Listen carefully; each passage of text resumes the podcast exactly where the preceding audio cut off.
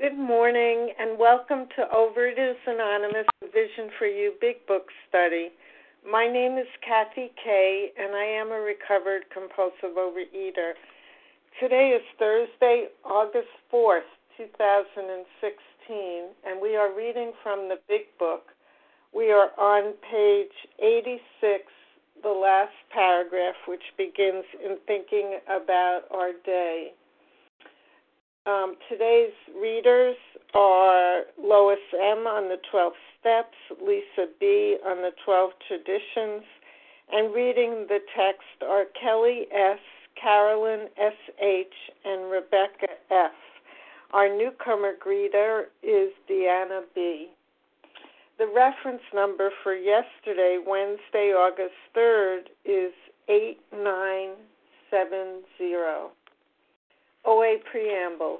Overeaters Anonymous is a fellowship of individuals who, through shared experience, strength, and hope, are recovering from compulsive overeating. We welcome everyone who wants to stop eating compulsively. There are no dues or fees for members. We are self-supporting through our own contributions, neither soliciting nor accepting outside donations. OA is not affiliated with any public or private organization, political movement, ideology, or religious doctrine. We take no position on outside issues. Our primary purpose is to abstain from compulsive eating and compulsive food behaviors and to carry the message of recovery through the 12 steps of OA to those who still suffer. Our sole purpose, OA's fifth tradition states, each group has but one primary purpose, to carry its message to the compulsive overeater who still suffers. At a Vision for You Big Book study, our message is that people who suffer from compulsive overeating can recover through abstinence and the practice of the 12 steps and 12 traditions of Overeaters Anonymous. I will ask Lois M. to please read the 12 steps of Overeaters Anonymous. Good morning, everyone. Excuse me. This is Lois M. in Massachusetts. Grateful to be here this morning. The 12 steps of Overeaters Anonymous. We admitted we were powerless over food, that our lives had become unmanageable. 2, came to believe that a power greater than ourselves could restore us to sanity. 3, made a decision to turn our will and our lives over to the care of God as we understood him. 4, made a searching and fearless moral inventory of ourselves. 5, admitted to God, to ourselves, and to another human being the exact nature of our wrong. 6, were entirely ready to have God remove all these defects of character. 7, humbly asked him to remove our shortcomings. 8, made a list of all persons we had harmed and became willing to make amends to them all. 9, made direct amends to such people wherever possible, except when to do so would injure them or others. 10, continued to take personal inventory, and when we were wrong, promptly admitted it. 11, sought through prayer and meditation to improve our conscious contact with God as we understood him, praying only for knowledge of him and of his will and the power to carry that out. 12, having had a spiritual awakening as the result of these steps, we tried to carry this message to compulsive overeaters and to practice these principles in all our affairs. Thank you, and I pass. Thank you, Lois M. I will now ask Lisa B. to read our 12 traditions. Good morning. This is Lisa B., a recovered compulsive overeater in Greenville, South Carolina. The 12 traditions of Overeaters Anonymous.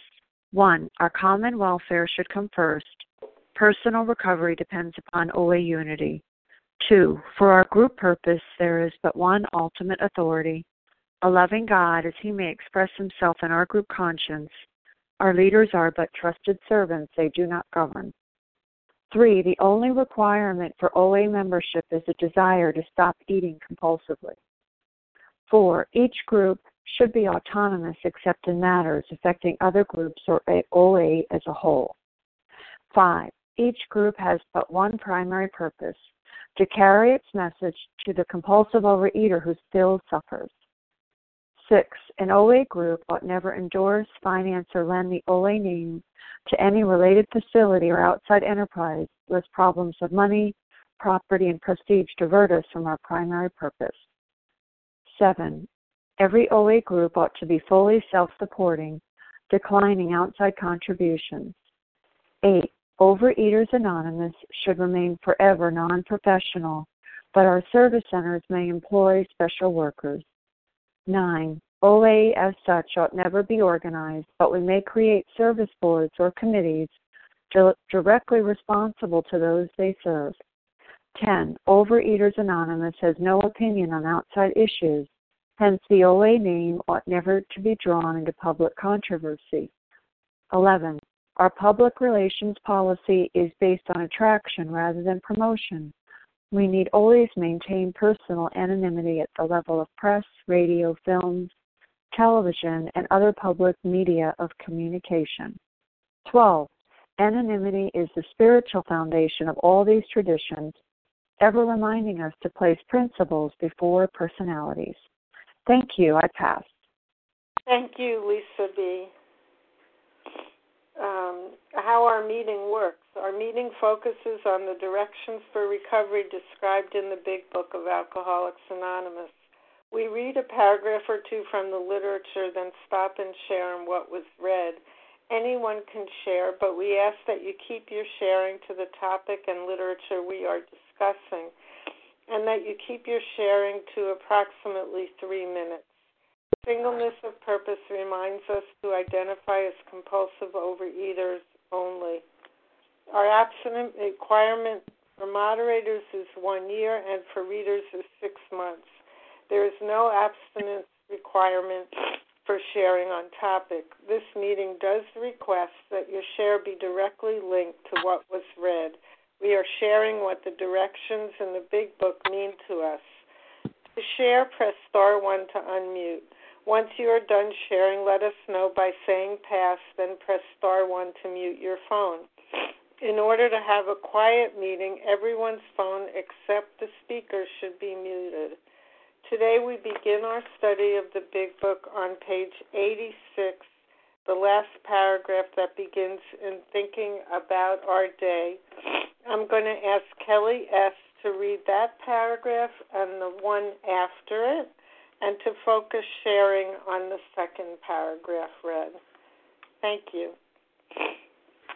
Hi, Kathy. This is Kelly S. from Oklahoma. I'm a recovered compulsive overeater and so grateful to be on this meeting and finally getting to participate. Okay, so in thinking about our day, we may face indecision. We may not be able to determine which course to take. Here we ask God for inspiration, an intuitive thought, or a decision. We relax and take it easy. We don't struggle. We are often surprised how the right answers come after we have tried this for a while. What used to be the hunch or the occasional inspiration gradually becomes a working part of the mind. Being still inexperienced and having just made conscious contact with God, it is not probable that we are going to be inspired at all times.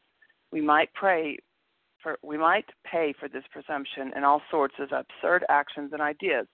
Nevertheless, we find that our thinking will, as time passes, be more and more on the plane of inspiration. We come to rely upon it. We usually conclude the period of meditation with a prayer that be shown all through the day what our next step is to be, that we be given whatever we need to take care of such problems. We ask especially for freedom from self-will, and are careful to make no request for ourselves only.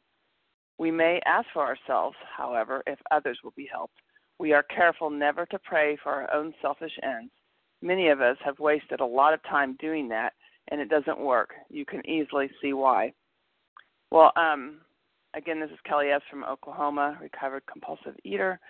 And this spiritual part, I've been around this program like a lot of you guys for 30-plus years, and started listening to Vision for You over 3 years ago, and just have become recovered in like the last 17 months. So getting re-educated on the Big Book was huge. And one of the things for me that I learned in this program from listening to you guys was this entire thing is a spiritual thing. Like, you know, I used to always think it was the spiritual part, that we had a spiritual part of this program. And the whole point was to stop my compulsive overeating. And, you know, it was pointed out by listening to Vision that in the Big Book, it says in We Agnostics, it talks about the main object of this book is to enable us to find a power greater than ourselves to solve the problem. And the problem isn't just, you know, that I'm a compulsive overeater. The problem is I don't know how to do life.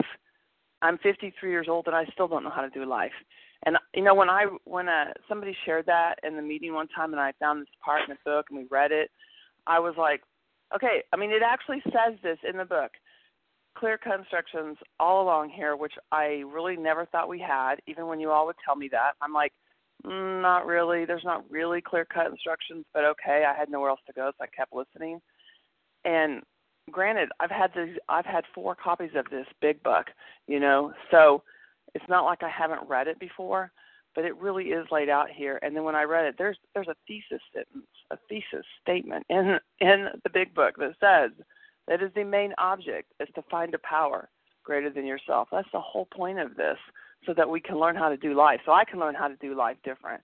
So, you know, for me, I always made there a spiritual part of my program. And actually, you know, I would focus so much on the tools which are important for me. You know, I have to have my food plan and my network and my meetings, and I have to have all that to get to my spiritual part. But if I don't make time, which was the thing I never did, if I had time, I did it, but I never made time.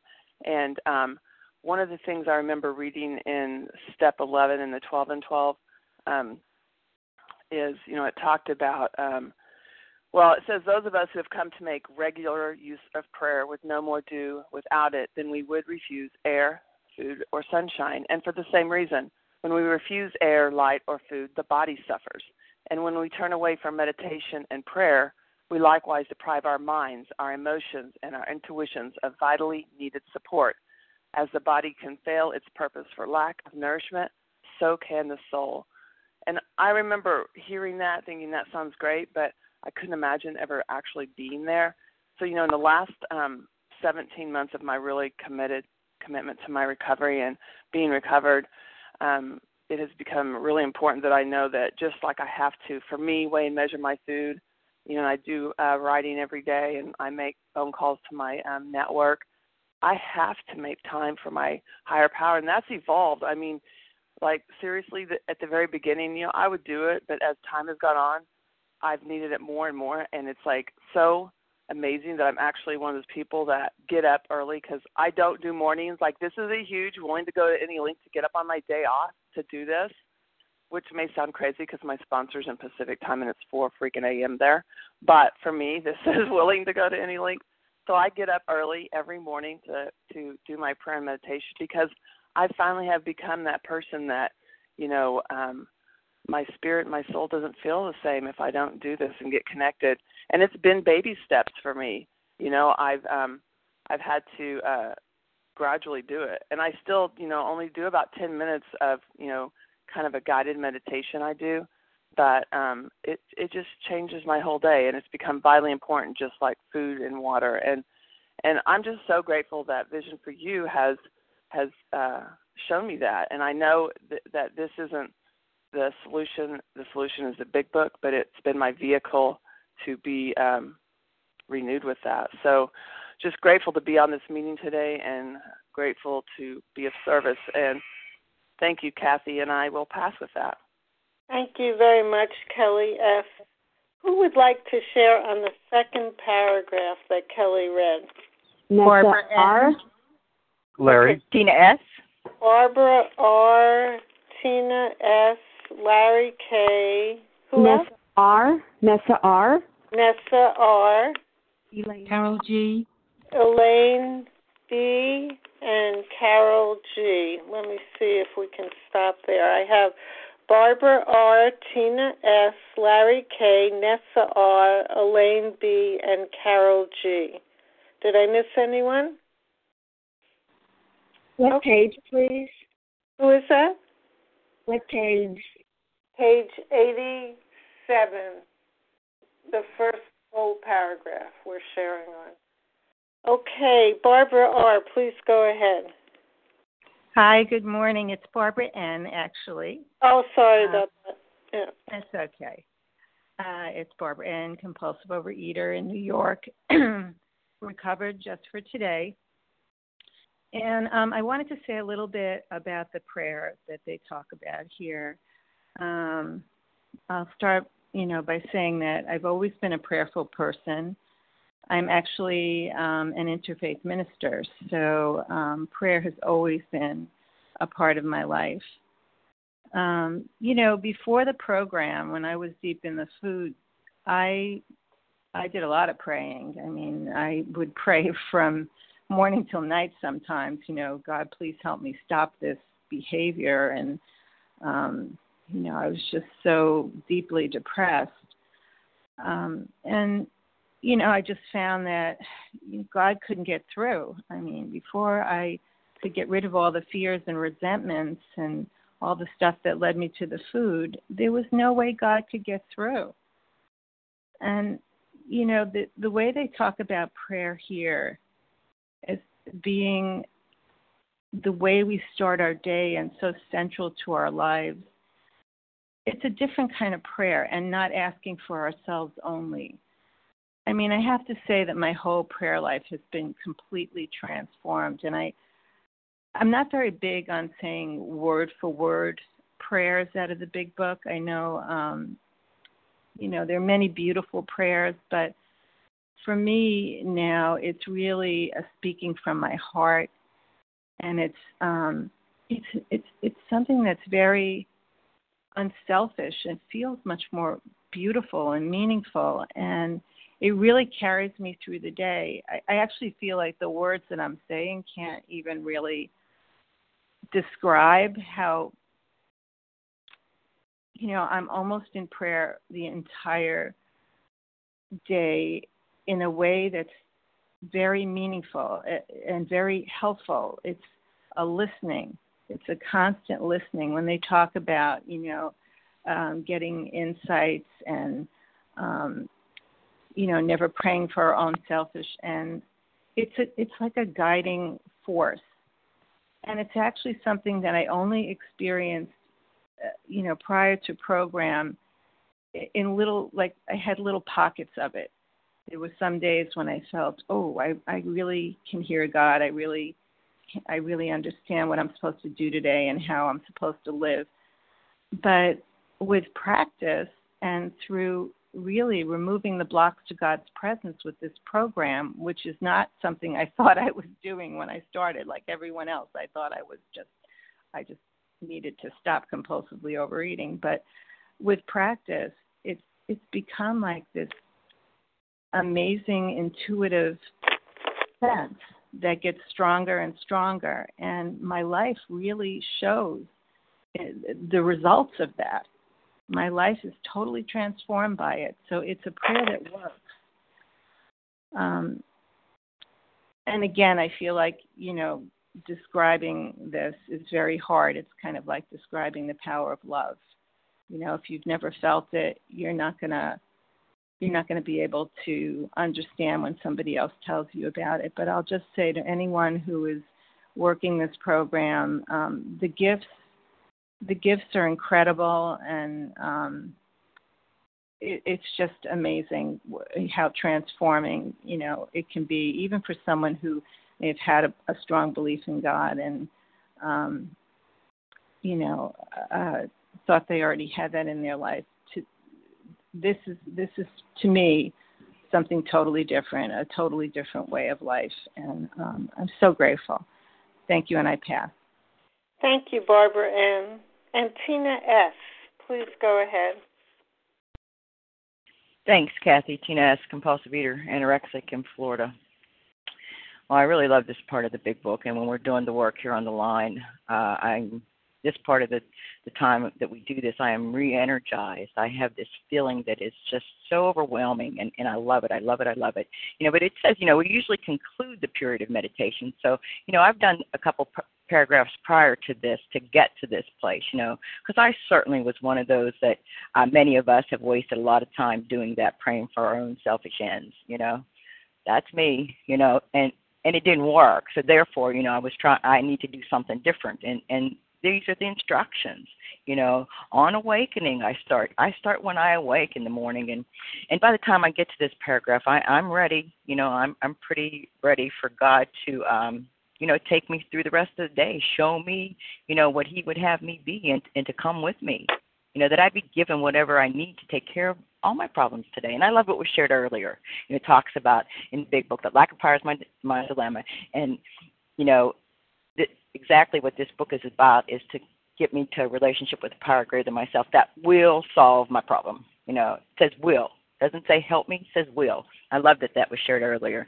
And, you know, today, you know, I have a solution. You know, it used to be food, booze, shopping, sex, whatever. That was always the solution and never worked for very long. For periods of time it did. But today, one day at a time, you know, if I keep doing this deal, I keep getting it. So with that, I'll pass. Thanks. Thank you, Tina S. And Larry K., please go ahead. Good morning, Kathy. Thank you for your service. Larry K., recovered compulsive overeater from Chicago. So it says, we ask especially for freedom from self-will and are careful to make no requests for ourselves only. And I'm reminded that, you know, my real purpose again is to fit myself to be of maximum service to God and to those around me. And, you know, perhaps this paragraph is asking me to draw, you know, a sharp contrast between the self-centered life and a God-centered life, you know, because when I'm self-centered, I'm inherently preoccupied. I'm self-absorbed with getting what I want, what I deserve. You know, I deserve more love, more stuff, more acceptance, more compliance from others, more accomplishment. You know, even the word deserve, de-serve, you know, from the Latin word off. I mean, you know, for me, today I want a bit, you know, I want a bit less. I deserve a whole lot, you know, less, you know, serving others, serve my higher power. You know, what I continue to learn from the wisdom of these steps about a God-centered life is that, you know, first, freedom from self-will is a daily choice. It's an action. It takes action on my part. You know, there's no carryover credit from what I did yesterday, from the altruism that I engaged in yesterday, you know? You know, wait, yesterday was devoted to others, so, you know, today is you know, Larry Palooza Day, it's me day, you know, and then, you know, for me, out come the carpet slippers, the cupcakes, a syringe, if you will. You know, next thing you know, I'm vomiting in a bathroom stall. That wasn't the manifestation of my disease, but maybe it was yours. And you see, my reprieve from this disease, this vicious disease, it'll always be contingent on my spiritual ascendance. And I can only be dominated by my Creator if I make a daily, sometimes an hourly, moment-by-moment choice to turn my will over to God's will. And how do I do that? Well, I simply ask for freedom from self-will. You know, it's step 3 every day. This stuff isn't conceptual to me any longer. It's action. It's stuff I do every day. I live in these steps. I am these steps. You know, thy will, not mine, be done. Question is for me, am I smart enough today to surrender? I used to be too smart to surrender. My pride had me. Too intellectual. Could be too smart for this program, you know, is a way of saying it. This is most certainly an action.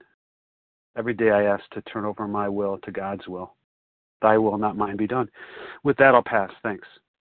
Thank you, Larry K. And Nessa R., please go ahead. Hi, good morning. This is Nessa R., recovered in Toronto, Canada. And I'm so grateful for the instructions in this section, because, you know, this has made meditation accessible to me I have prayed all my life, even if I prayed in infantile, selfish ways. I was very familiar with prayer, but meditation was something that just completely, totally eluded me. And I don't know if it's the same way with everybody, but the instructions in this book just make it so easy. And this is what it's all about, the close relationship with God, you know, what we talk about in step 3, you know, turning our will and our life over to the care of God. It's in this, it's in meditation that we do it, because it's in meditation that we listen to God's will for us. And, you know, that's what the spiritual awakening is, living a life aligned with God's will, not in pursuit of my own will. And with respect to this specific paragraph, it says here, we specially ask for freedom from self-will. And the best way I know in order to get out of myself, or to get the self out of me and my life, actually, is to think of others. And there's 2 other instructions about meditation, not in this section, in other parts of the book. I don't know why they're not all put together in the same section, but the first one is in page 83, where it says, the top, asking each morning in meditation that our Creator show us the way of patience, tolerance, kindliness, and love, you know, and that is a focus on others, you know. The second reference that is not in the main meditation part of the instructions is in page 164 that we read every morning at the conclusion of this meeting. It says here, asking in your morning meditation what you can do each day for the man who is still sick. So again, it's focus on others. You know, meditation is, okay, God, show me how I can be of service. And not of service to me, but of service to God and to others. And I just love these instructions because they just make it so easy. I just follow this script, and I do my meditation, and it sets me on the right footing with the right frame of mind, and it delineates all my actions for the rest of the day. It's how can I be of help, and with that I pass. Thank you, Nessa R. And Elaine B., please go ahead. Thanks, Kathy, for your faithful service. This is Elaine B., recovered in Massachusetts. And I love this. I love this. I like, usually we conclude the period of meditation, and I had put together some different prayers that I wanted to do in the morning, and I did a typo, and it said this period of medication, and I truly do find it. It's a medication I need all throughout the day, this vital contact with my power greater than myself. On page 68, it says, we're now on a different basis, the basis of trusting and relying upon God. We trust infinite God rather than our finite selves. We are in the world to play the role He assigns, just to the extent that we do as we think He would have us and humbly rely on Him. Does He enable us to match calamity with serenity?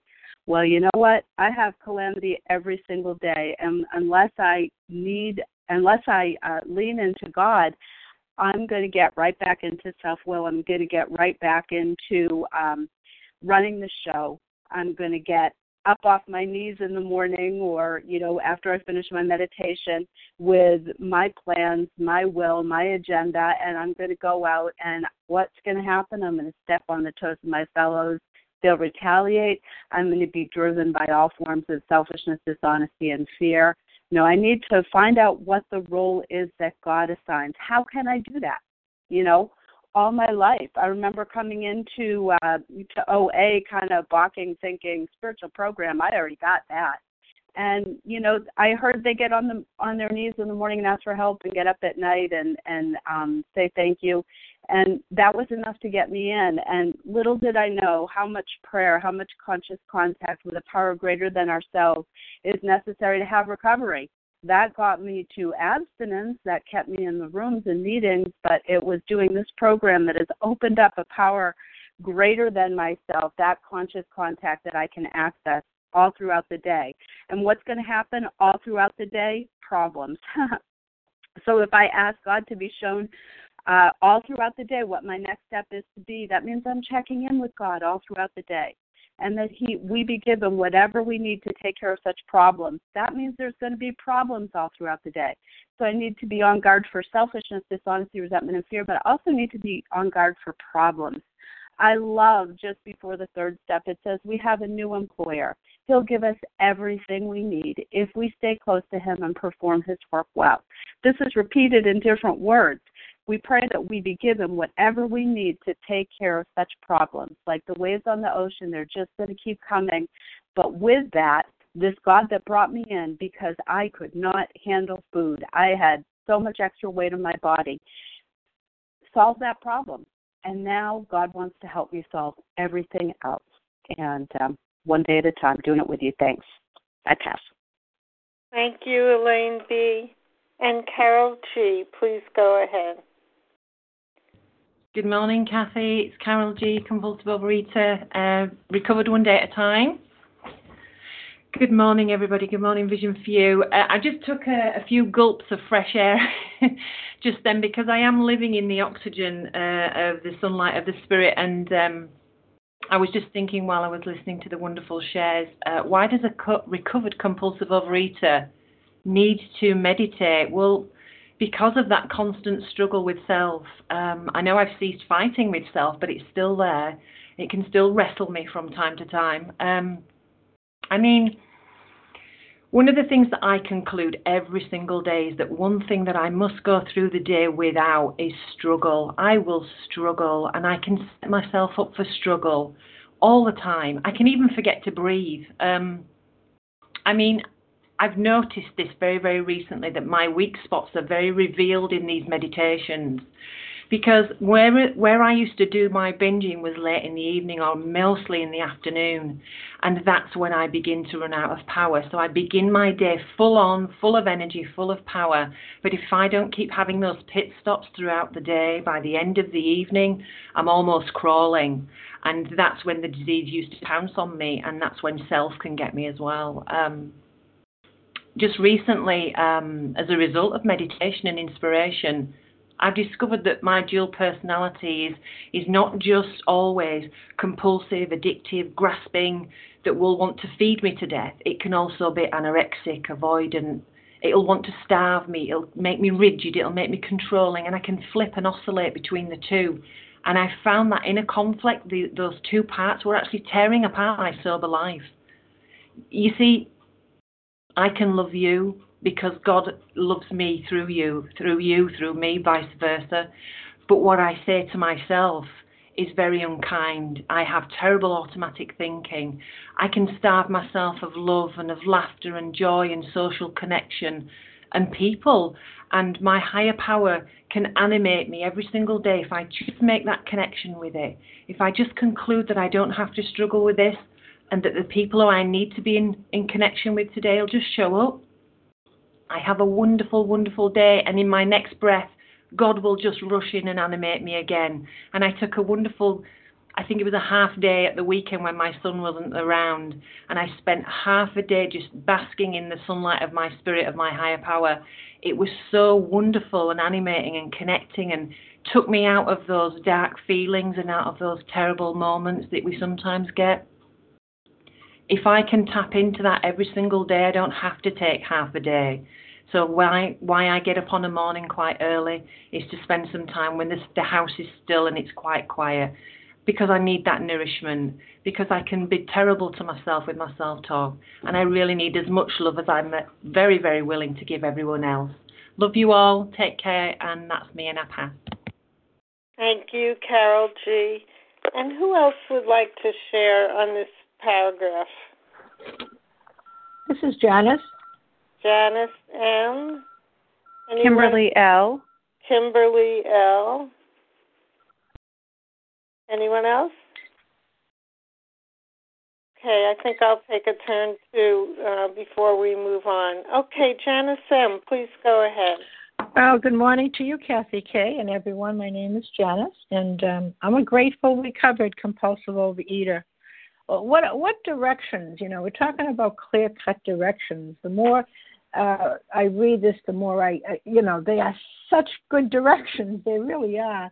You know, I used to, when I first came and I read it, I said, we may ask for ourselves, but be careful to make no requests for ourselves. Well, that's all I knew in disease was to make requests for myself. God, give me this. Please do this, you know. Now, you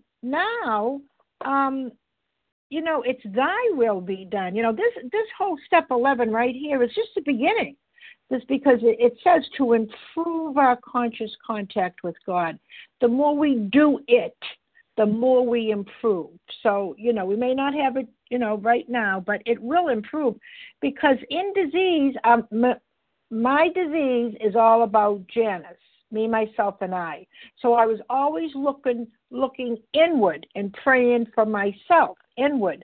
But in recovery, like it said, the purpose is looking outward for, you know, helping other people, being useful to others and to God.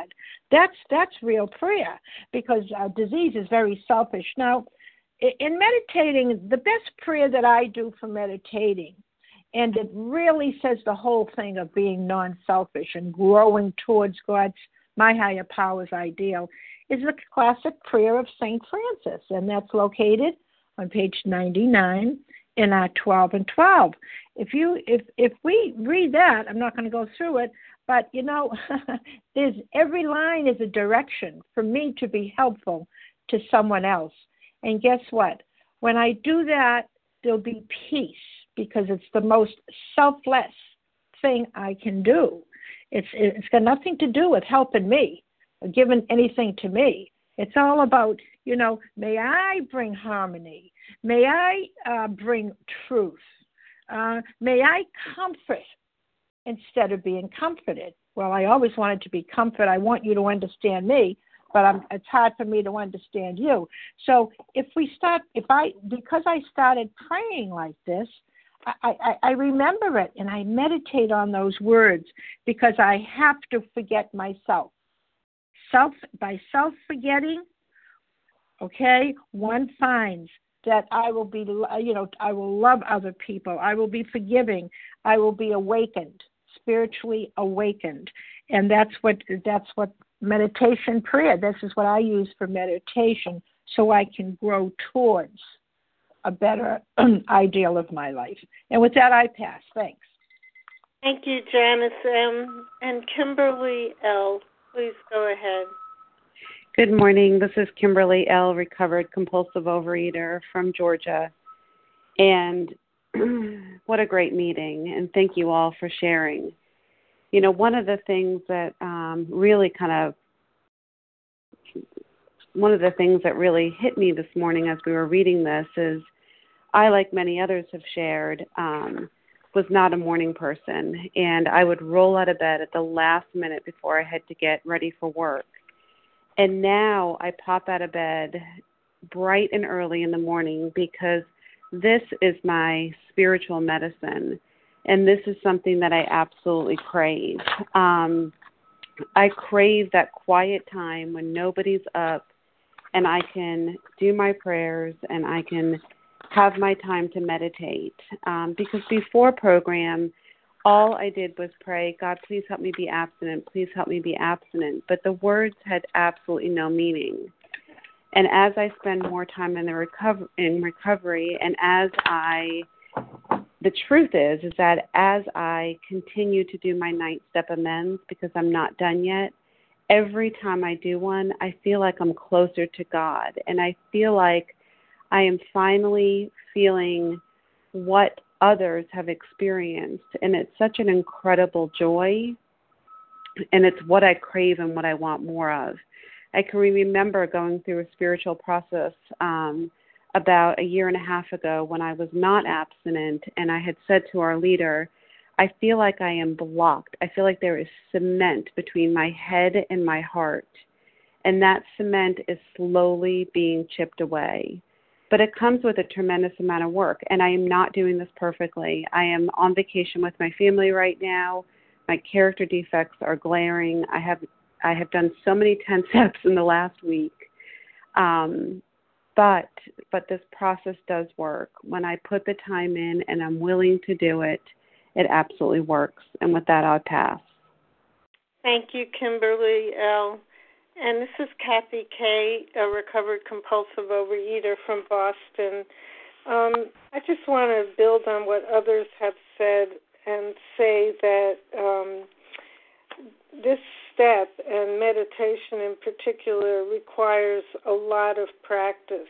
You know, I read this over and over again, the part that says we may ask for ourselves, however, if others will be helped.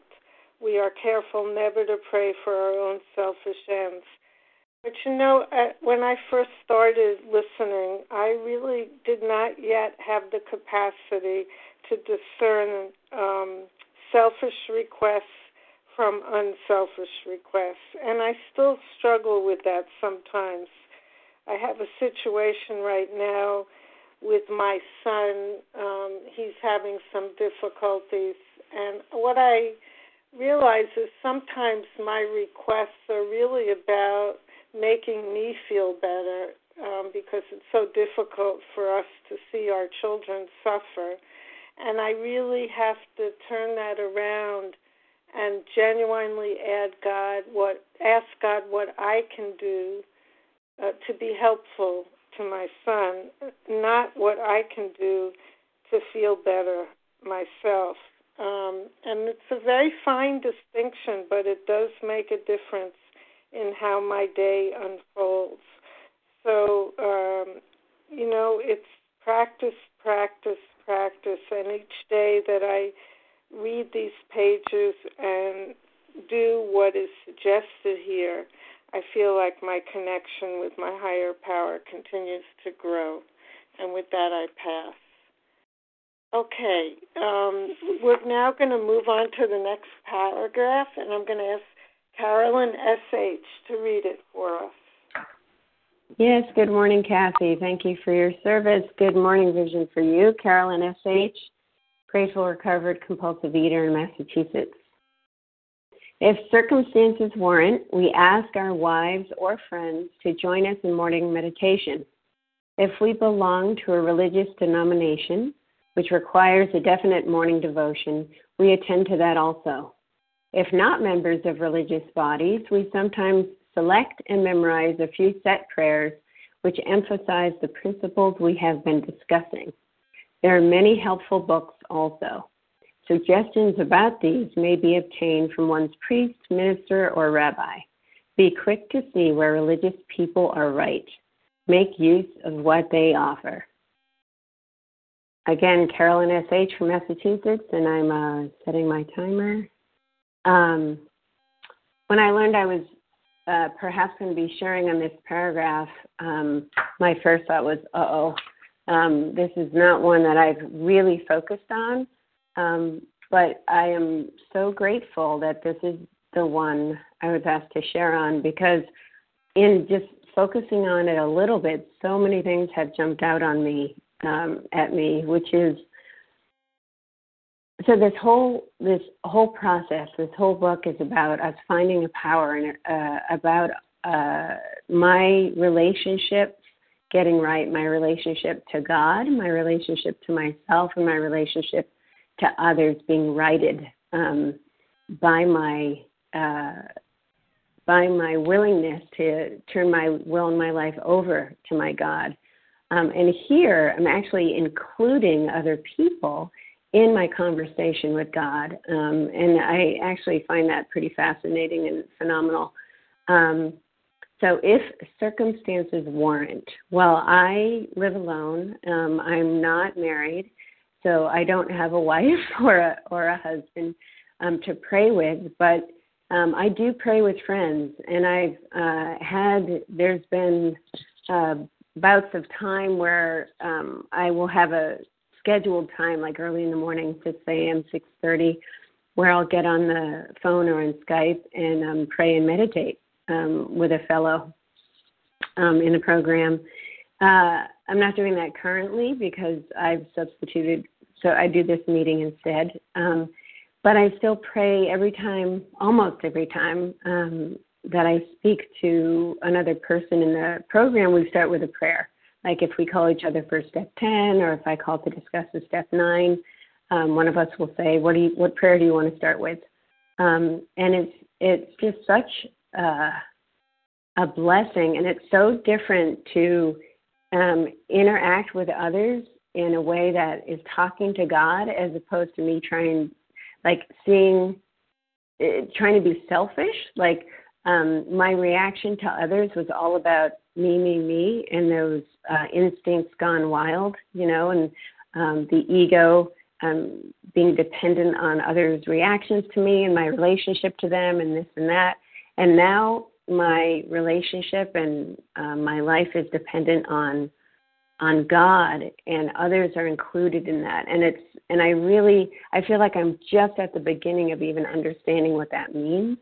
And I have put in my relationship ideal that is set forth in the sex inventory, at the end of the sex inventory, a kind of relationship that includes prayer together. And I think that's all I need to share. My 3 minutes are up. So with that, I pass. Thank you, Carolyn S.H. Who would like to share on this paragraph? Mary A. Nancy R. Ronnie P. A. Nancy R. Ronnie P. Ronnie P. Lynn S. Leah S. Leah S. Okay, let me repeat what I have. Mary A., Nancy R., Ronnie P., Lynn S., and Leah S. Anyone else? Alita P. Alita P. Okay, let's see if we can we may not have time for all of you. We'll see how we do. Please watch your time. And Mary A., please go ahead. And Kath, if you, I can't find my timer, if you could time me. Sure. So, thank you so much. Good morning, everybody. It's Mary A., recovering compulsive overeater, God and abstinence. All of you are the most important things in my life. And,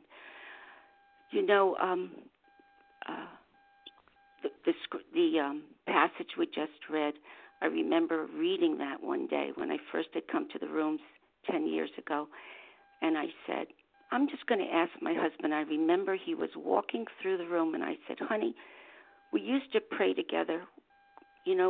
Would you consider going back to prayer? And really, that was such a change in our life together to get back to that, even though we do other forms of prayer together every week, like when we go to church and stuff, which is my highest form of prayer.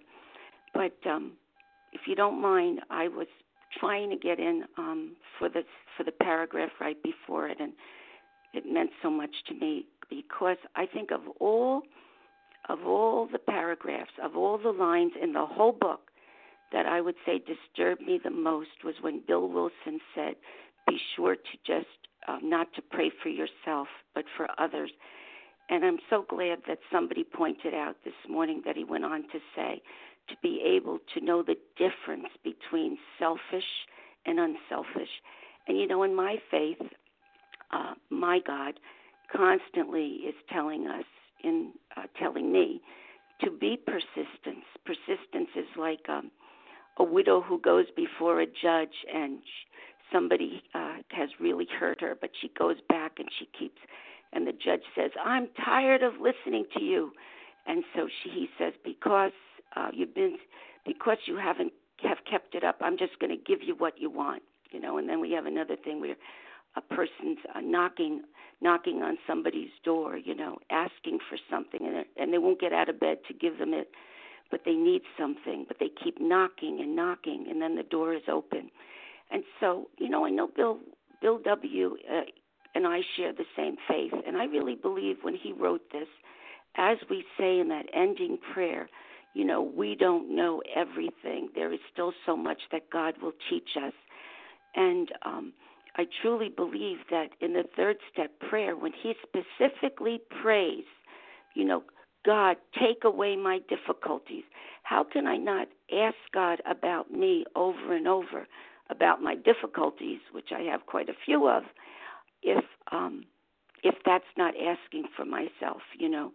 And I say today, anything that I have had to pray about recently, last September, we needed to get out of debt. And I asked God continually over and over again.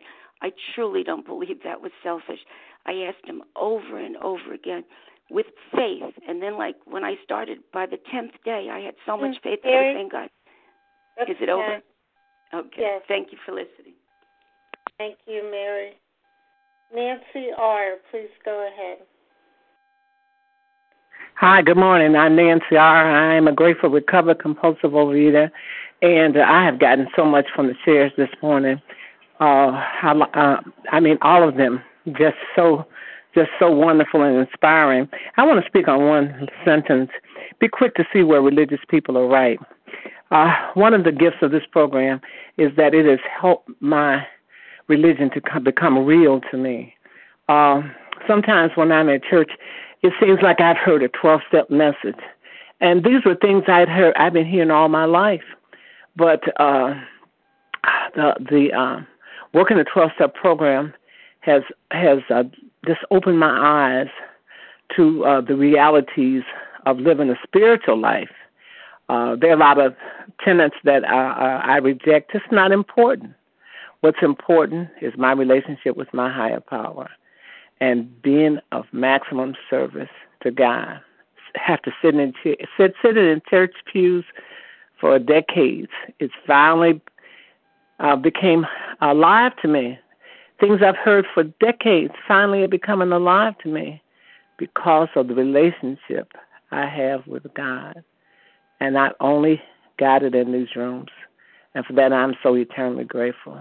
And another thing I'm grateful for, that God didn't answer a lot of my prayers.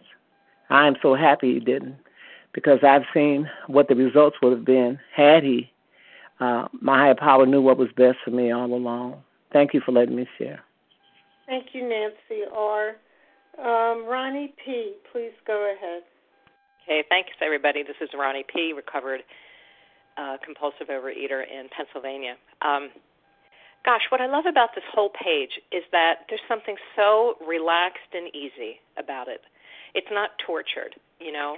I think in addiction, especially for me, I could think my way into being just this dervish of worry and, like, am I getting this right and what is God? And this whole page, if you look at the adjectives, you know, at the top, it gradually becomes a working part of the mind.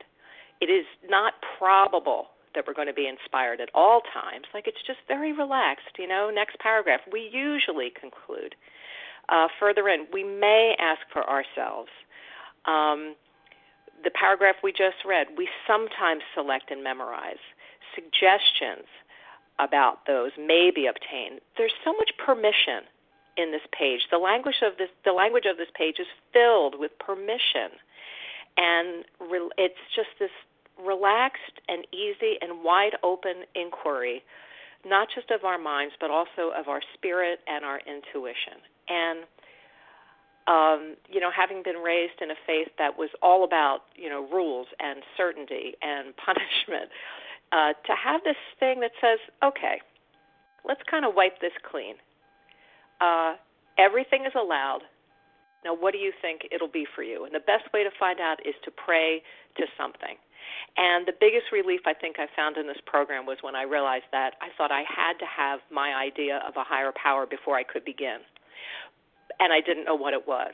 And then I realized I could turn that uncertainty over to higher power. I could do something as simple as saying, okay, God, higher power source, whatever you are, I have no idea, so you're going to have to show me. And all I'm going to do is surrender to the idea that that's something is going to eventually reveal itself to me. And that's actually been how my spirituality has developed. It's just a series of sort of revelations and, you know, intuition. And, you know, when I stay abstinent, when I'm in the game, when those intuitions and realizations come up, I'm actually able to see them. And when I look back, I realize that my higher power has been revealing things to me all the time. But when I'm wrapped up in self and ego brought on by food, I can't hear or see them.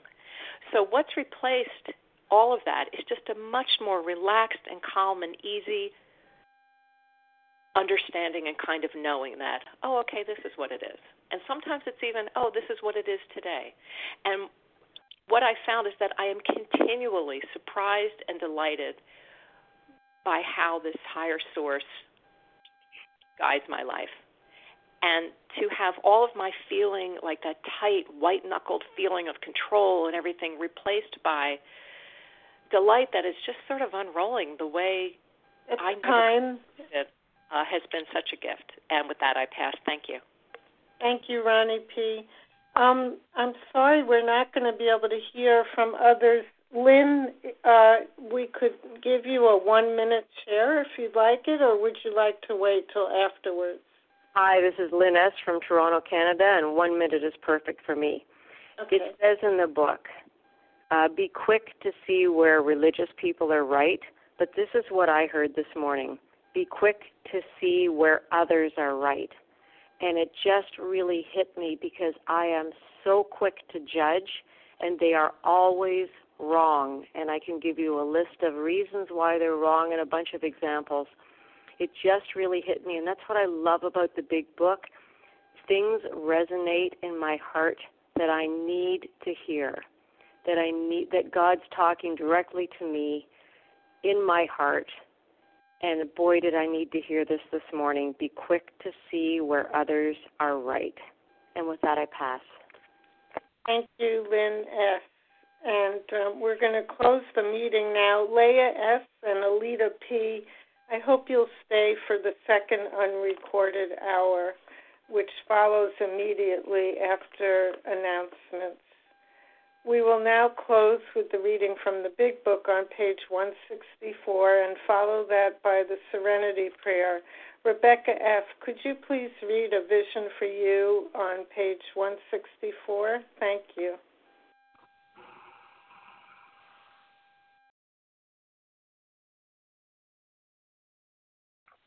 Hi, this is Rebecca F. from Connecticut, recovered compulsive overeater. Our book is meant to be suggestive only. We realize we know only a little. God will constantly disclose more to you and to us.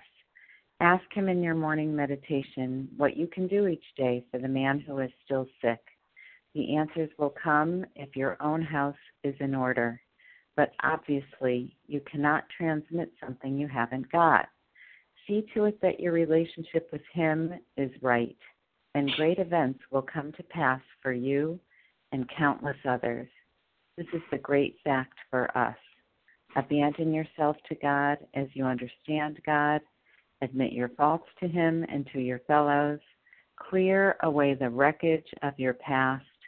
Give freely of what you find, and join us. We shall be with you in the fellowship of the Spirit, and you will surely meet some of us as you trudge the road of happy destiny. May God bless you and keep you until then.